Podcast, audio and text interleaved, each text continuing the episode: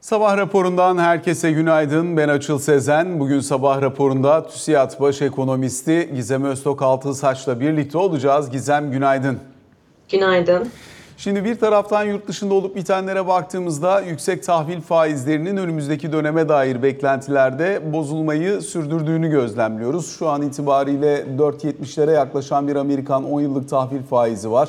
5 onların üzerinde bir 2 yıllık tahvil faizi var. Dolayısıyla bunun genel anlamıyla hisse senedi piyasaları üzerinde negatif etki yaratmayı sürdürdüğünü gözlemliyoruz. Bu sabah vadelilere baktığımızda şu anda eksi e, seyretmeye devam ettiğini de anlıyoruz. Gelen makroekonomik çerçeve de yine belli bir miktarda soğuma işareti veriyor. Ayrıca FED başkanlarından gelen sinyallerde e, bir miktar daha sıkılaştırıcı kalmayı sürdürüyor. Dolayısıyla işin bir Amerika tarafındaki sıkılaşma bacağı var. Diğer taraftan bizim içeride yaşadıklarımıza dönüp bakacak olursak ekonomi politikası üzerinde alınan önlemler özellikle sanayi tarafının e, bir miktar daha e, özellikle de talep üzerinden e, gelişmelerle yavaşlama sinyali ürettiğini gösteriyor. Dün PMI verisine baktığımız zaman önceki aya göre nispi bir toparlama olsa da 3 aydır 50 değerinin altında kalmaya devam ettiğini gözlemliyoruz. Tüketici güveni bacağındaysa Bloomberg KT Tüketici Güven Endeksine baktığımızda bir parça toparlama var. Ancak orta uzun vadeli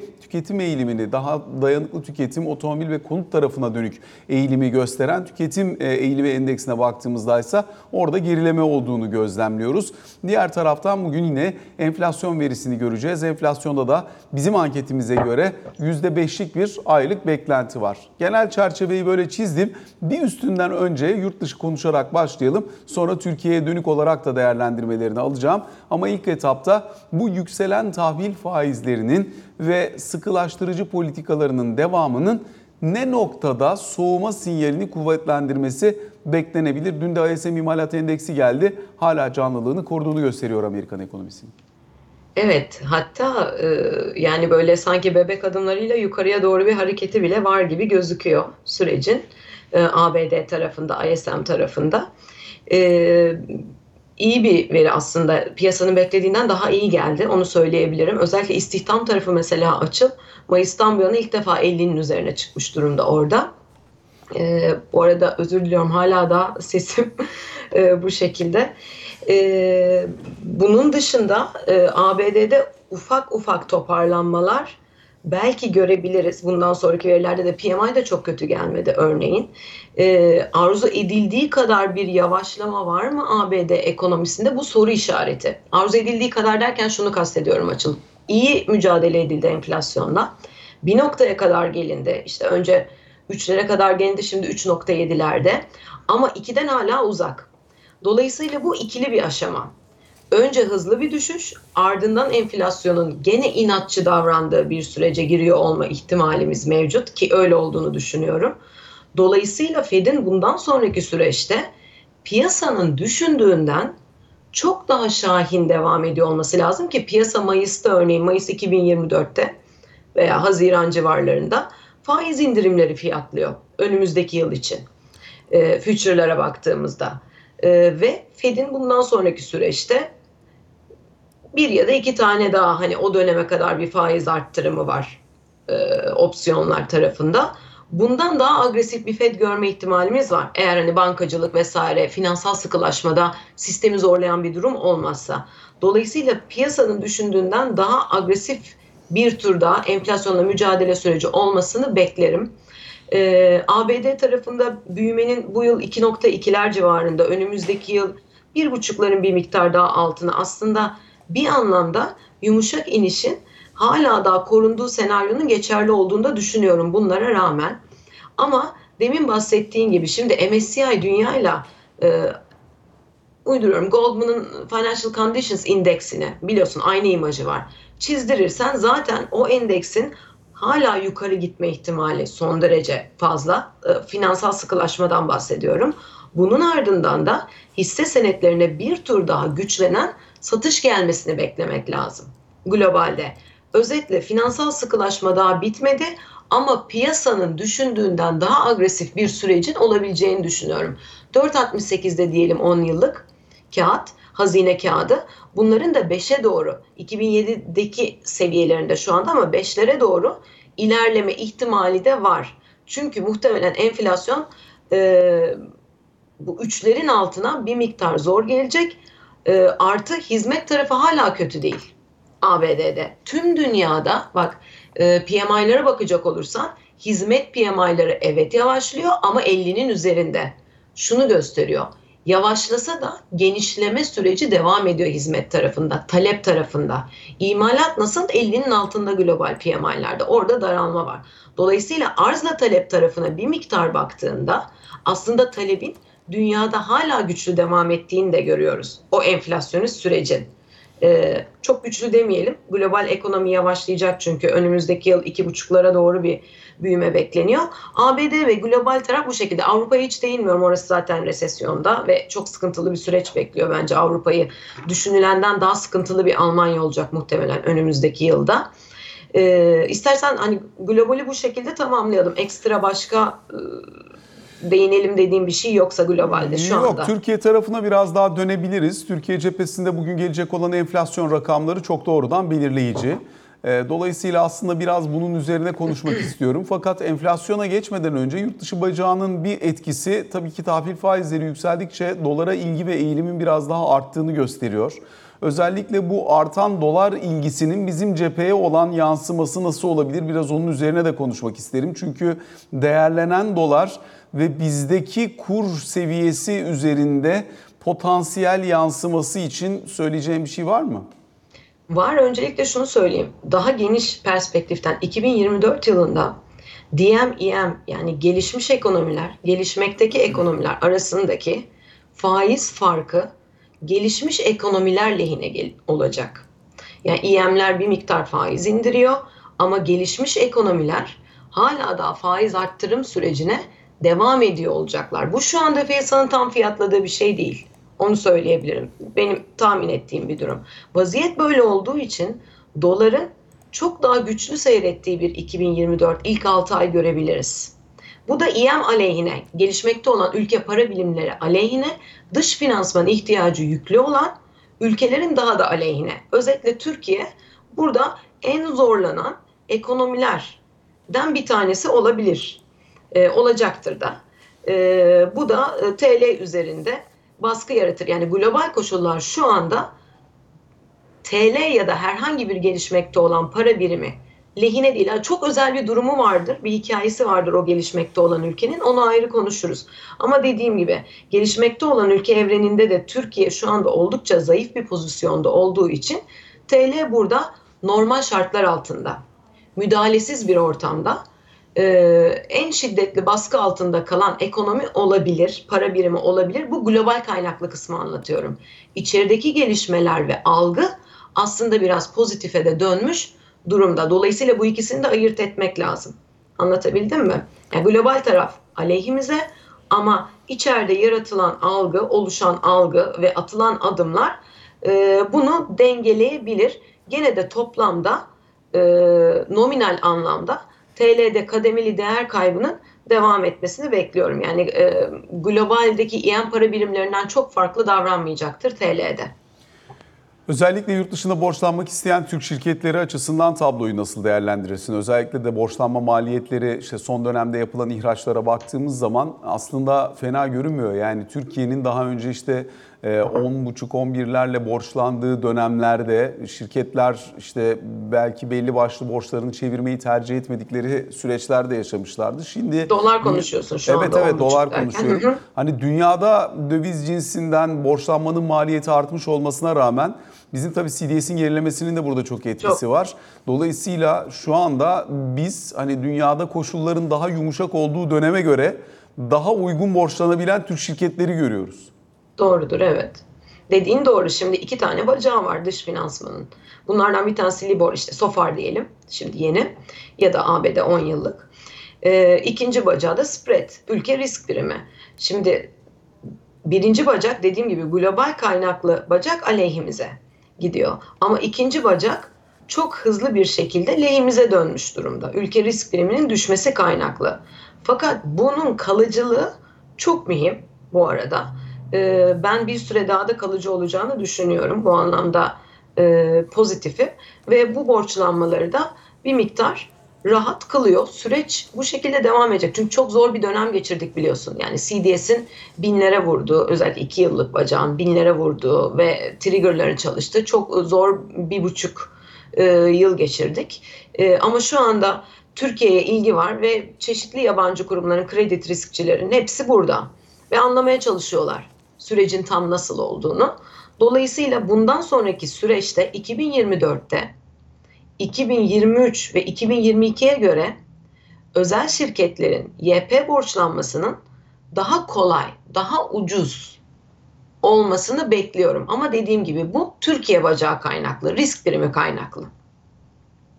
Gizem şimdi istersen hazırsan notlardan bahsetmişken e, Moody's'den sonra yine benzer bir şekilde işte Fitch, Moody's, S&P hepsinden nispeten daha olumlu mesajlar gelmeye başladığını görüyoruz. Son olarak S&P Türkiye'nin görünümünü e, bir kademe daha yukarı almış oldu. Dolayısıyla e, bununla ilgili olarak e, Frank Gill'in dün e, Bloomberg KT'ye yaptığı açıklamalar var. Bir istersen onu izleyelim sonra bu konudaki yorumunu alacağım.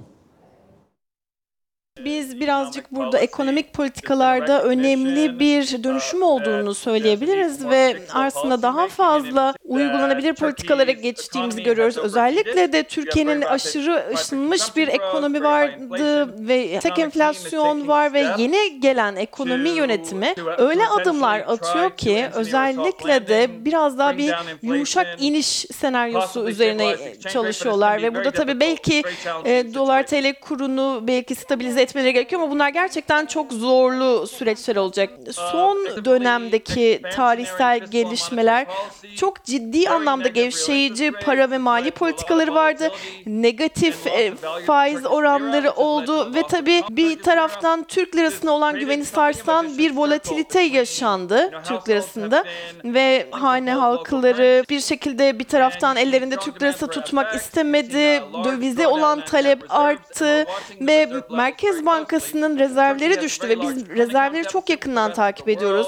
E, cari açığı çok yüksek Türkiye'nin diğer ülkelere kıyasladığımız zaman gayri safi yurt içi hasılaya kıyasladığımız zaman %6 civarı ve bunun çoğunu da altın ithalatından kaynaklanıyor ve bu da tabii ki yani para politikasına olan ihtiyaçları doğuruyor ama yeni bir takım var ve bu takım bu ekonominin yeni takımı e, ekonomiye olan güveni arttırmaya çalışıyor. Biz aslında burada politika adımlarına sadece bakıyoruz. Ekonomi yönetimi tarafından alınan yani daha önceden de söylemiş olduğum gibi Merkez Bankası'nın e, yayımlamalarını çok yakından takip ediyoruz. Enflasyon hedefleri daha realistik hale geldi.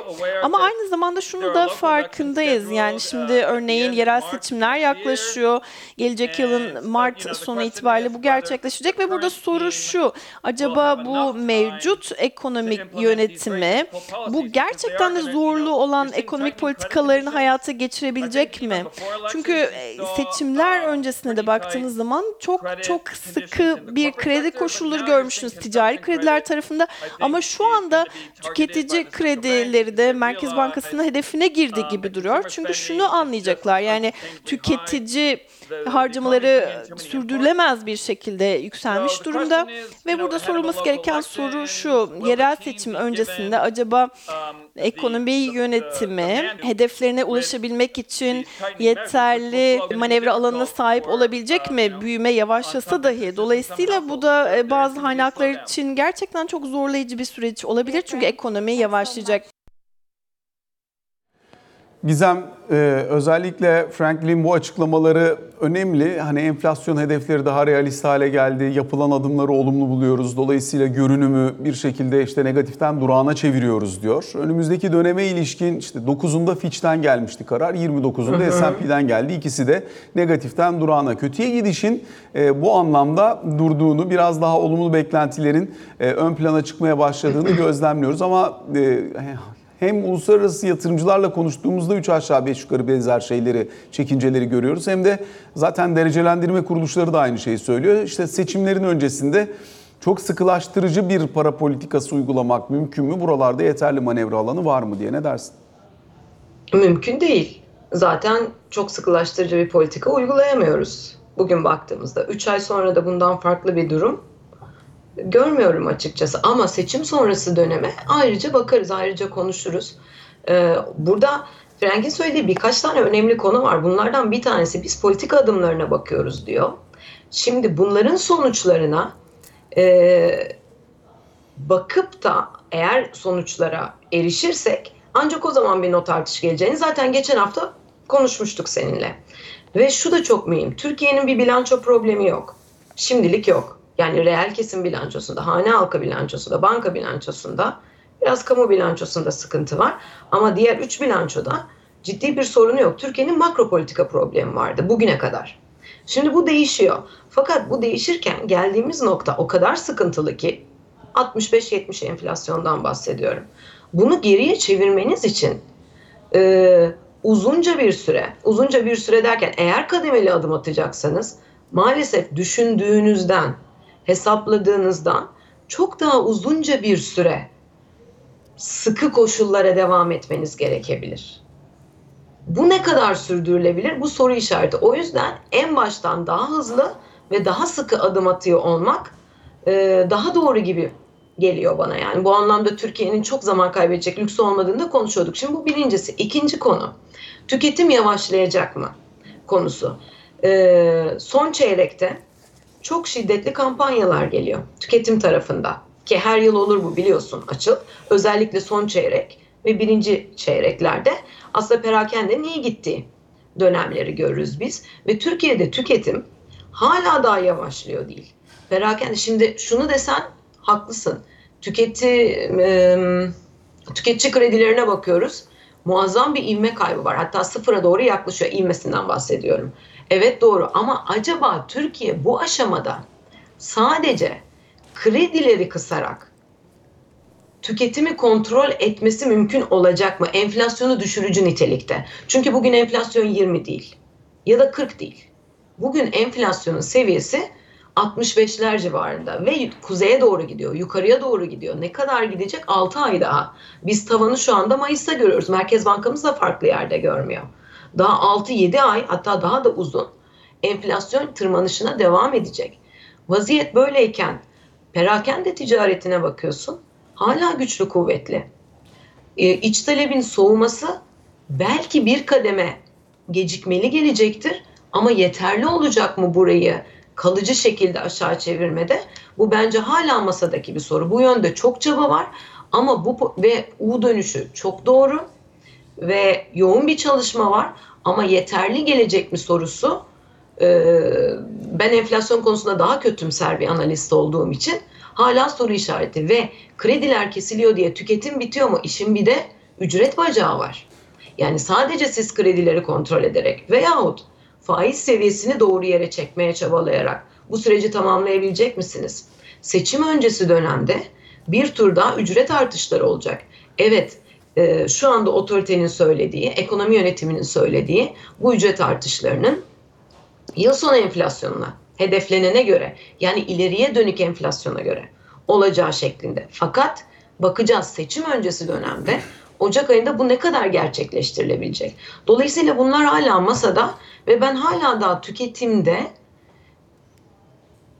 bir ya evet burası da yavaşlıyor eğilimini görmüyorum. Şimdi bak açıl dış ticaret verileri geçici veriler gelecek. Dün gelmedi bildiğim kadarıyla. Yanlış şey yapmayayım ama orada ithalat kaleminin tüketim malı ithalatının artış oranının ne olduğuna bakıyor olmamız gerekiyor. Artı ithalat kalemindeki miktarsal artışın ne olduğuna bakıyor olmamız gerekiyor. Bu detaylar çok mühim bundan sonrasında tüketimi anlamak adına. Şimdi özellikle biraz önce söylediğin kısmı önemli çünkü e, bence zaten önümüzdeki dönemde en çok tartışacağımız konulardan bir tanesi bu. Yani enflasyon dizginlemek için tüketim talebini kesmek lazım ama tüketim talebini kesmek için sadece bireysel kredilerin önünü kesmek yeterli mi? E, çünkü özellikle ücret artışlarının son 3 dönemdir gelen çok kuvvetli ücret artışları var. Yani e, özellikle işte asgari ücrette öyle, memur maaşlarında öyle belirli bir süre sonra belki yıl sonundan itibaren emekli maaşları için de benzer şeyler konuşmak gerekebilir.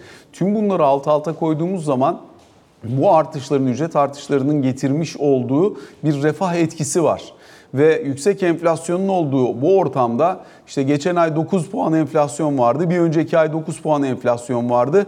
Bu ay bizim ankete göre 5 puan enflasyon beklentisi var. Dolayısıyla insanların almadıkları her ürün yarın daha pahalı olacaksa diye başlayan cümlelerle hani gelir artışından kaynaklanan o etkiyi doğrudan zaruri tüketime kaydırmak gibi bir genel eğilimi var.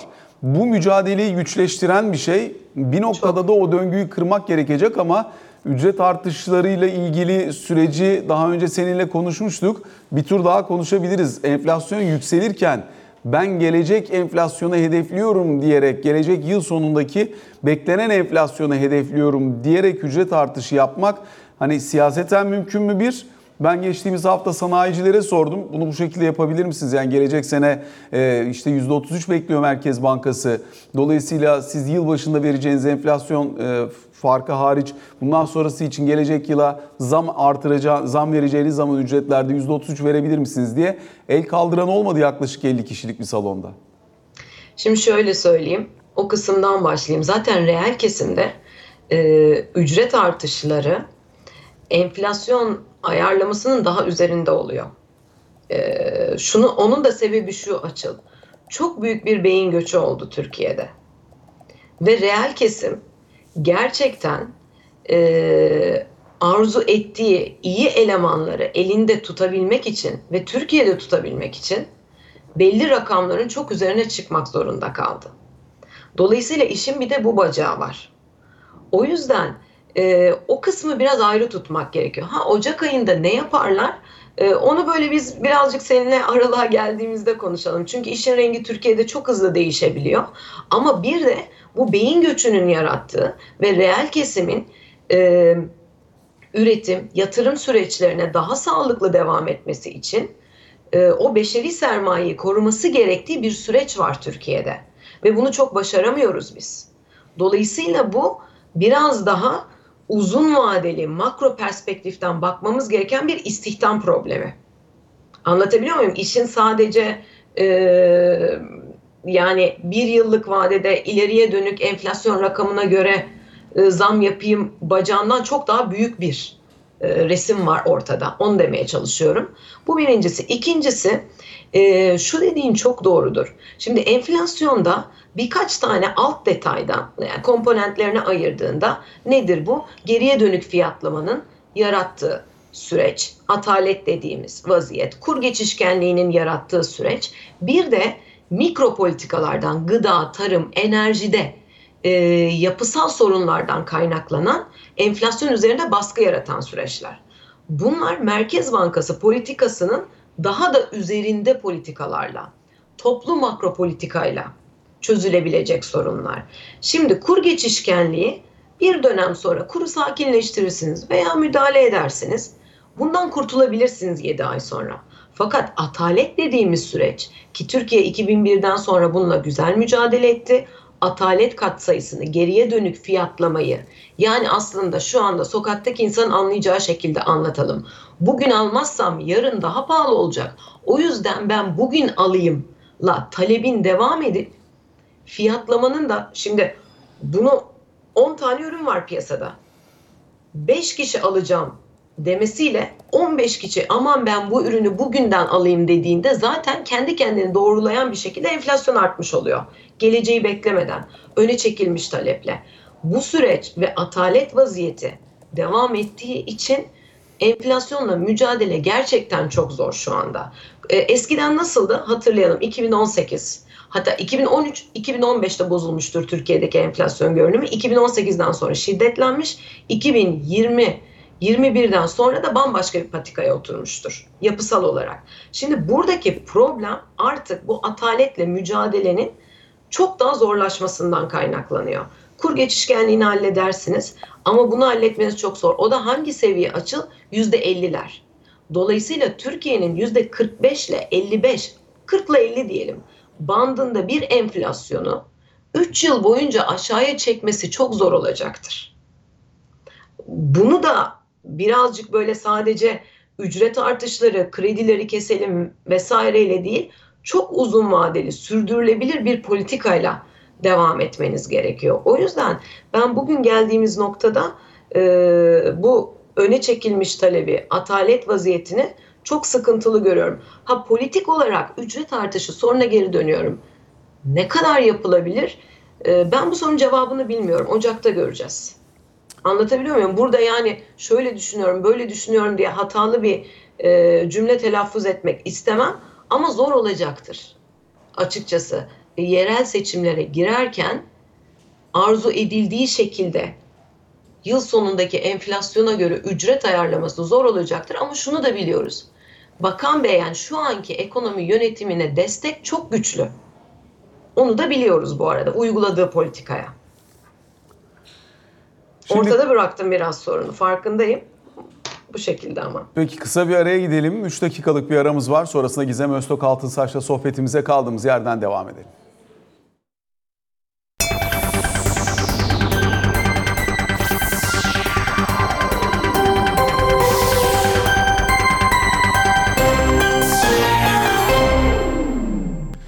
Sabah raporunun ikinci bölümüyle karşınızdayız. TÜSİAD Baş Ekonomisti Gizem Öztok Altınsaç'la sohbetimize kaldığımız yerden devam ediyoruz. Gizem özellikle ticari krediler bacağını da bir parça sormak istiyorum sana. Buralarda aslında maliyet yüksek olmasına rağmen belli bir akışkanlık başladı. Fakat özellikle ihracatçı kesim açısından önem taşıyan reeskont kredileri açısından değerlendirecek olursak tabloyu buralardaki maliyeti yükselmiş olması bir miktar problem yaratıyor gibi anlıyoruz. Bir de dış ticaret finansmanı bacağında her ne kadar son dönemde e, buradaki limitler çok artırılmış olsa da çok sınırlı bir limitten daha makul bir limite hala ihtiyacı karşılama konusunda nispeten sınırlı kaldığı anlaşılıyor. Bunun için Exim yeni bir çerçeve? Reskontlardaki limit, e, limitler açısından söylüyorum. E, Dolayısıyla önümüzdeki dönemde bu tarafı iyileştirici bir adım daha beklenebilir mi?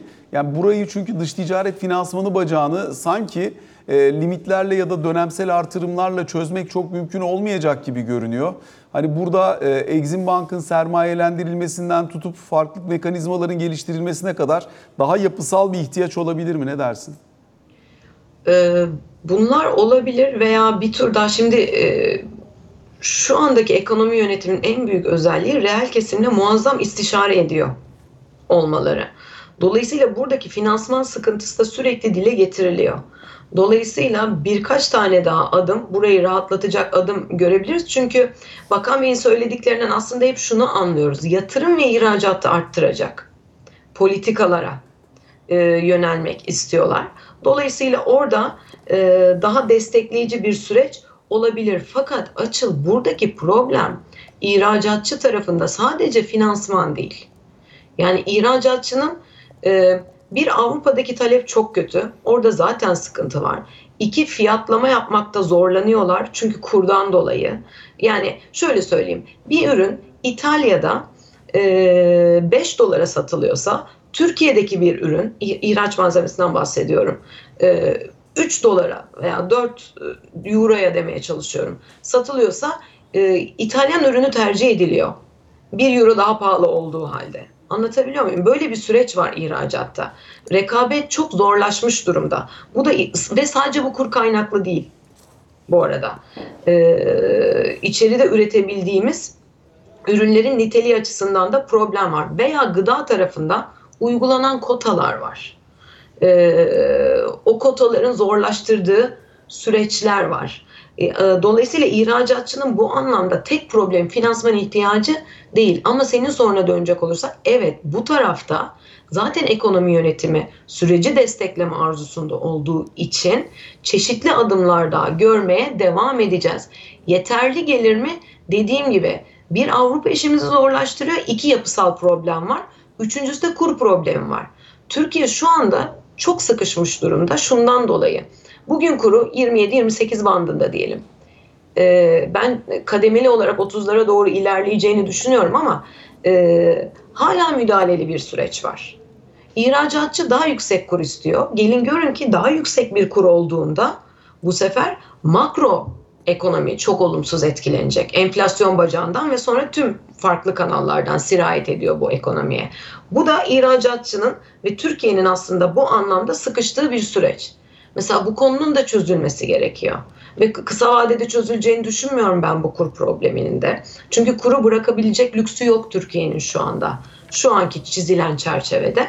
Ee, bütün bunları topladığımızda ben ihracattan şu anda bu kadarlık bir finansmanla çok arzu edilen yere erişilebileceğini e, düşünmüyorum. Dediğim gibi konu sadece finansman olmadığı için ama sonra geri dönecek olursak evet diğerlerinde adımlar bekliyorum. Son olarak bir de özellikle bundan sonrası için e, Türkiye'de tabii ki belli bir büyüme e, yatağı var ve o yatakta akmaya devam ediyor. İş kabaca 4 civarında bir büyüme beklentisi var. Bunun finansmanı için de e, bir şekilde dış kaynak ihtiyacı devam ediyor. Bu tarafta özellikle son dönemde e, yaşanan gelişmelerle birlikte yabancı ilgisinin arttığını ki işte Sayın Mehmet Şimşek de işte Londra'da görüşüyor, Marrakeş'te görüşecek, Paris'te görüşecek diye e, birçok haber akışı da var yatırımcılarla. Her yerde bir e, anlatma, Türkiye'nin yeni politikasını aktarma, paydaşlarla bir şekilde ortak zemini arama çabası var. Bu daha önceki dönemlerde görmediğimiz bir şey. Dolayısıyla bu açıdan olumlu bunların çıktılarını görmek için takvimi nasıl görürsün? Şimdi öncelikle e, fonların kaynağına göre konuşmak lazım. E, portföy girişleriyle ilgili şu aşamada bir şey beklemiyorum çünkü Kasım'da buklar kapanıyor biliyorsun açıl. Yani e, Londra ile konuştuğunuzda örneğin e, bono alımı için belki 32-33'lü seviyeler cazip olabilir ama bu yılı tamamladı orası. Dolayısıyla burada bir hareket göreceksek portföy tarafında belki e, yılın ilk çeyreğinde ve ilk yarısında görme ihtimalimiz var. Ama şu anda değil, yıl sonuna kadar değil. Ve birazcık da insanlar eskiden biliyorsun Türkiye'ye dönüp bakmıyordu fon yöneticileri. Şimdi acaba burada ne oluyoryu anlamaya çalışıyorlar. İkinci anlamaya çalıştıkları şey de sürdürülebilir mi bu süreç? Buna kani olduklarında e, ben e, ilk e, yarı yılda fon tarafında belki bir miktar akım olabileceğini düşünüyorum ama gene dönüyoruz açıl. Önümüzdeki yıl EM flow açısından çok pozitif bir yıl olmayacak muhtemelen ilk 6 ay. Çünkü EM'ler yavaşlıyor olacak. Ee, global aleyhimize ama içerideki gelişmeler lehimize. Ee, burası böyle. FDI tarafında e, doğrudan yabancı yatırımlar orada hukuk çok mühim. Hukuki süreçler.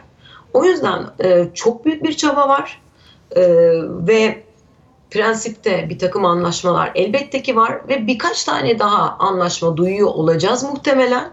Ama oradaki para girişi kademeli ve daha uzun vadeli oluyor. Şimdi bunun dışında borçlanma bacağına bakacak olursak bir kamu borçlanması var. içeriye dış borçlanma. Bir de senin demin bahsettiğin özel sektörün borçlanması var. Banka, banka dışı. Banka borçlanmalarında dış kaynak olarak bir problem yaşanacağını düşünmüyorum. Bence oradan flow gelir. Banka dışı tarafta da iyileşen bir görüntü var.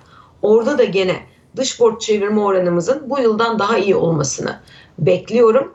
Totalde e, Türkiye'nin önümüzdeki yıl 200-220 milyar dolar e, dış finansman, brüt konuşuyorum, dış finansman ihtiyacı var. Buranın bir miktar azında kalındığında da zaten Merkez Bankası bacağıyla kapatılıyor. Bunu 2018'den beri yapıyoruz. Türkiye dış sermaye dayalı büyüyen bir ekonomi.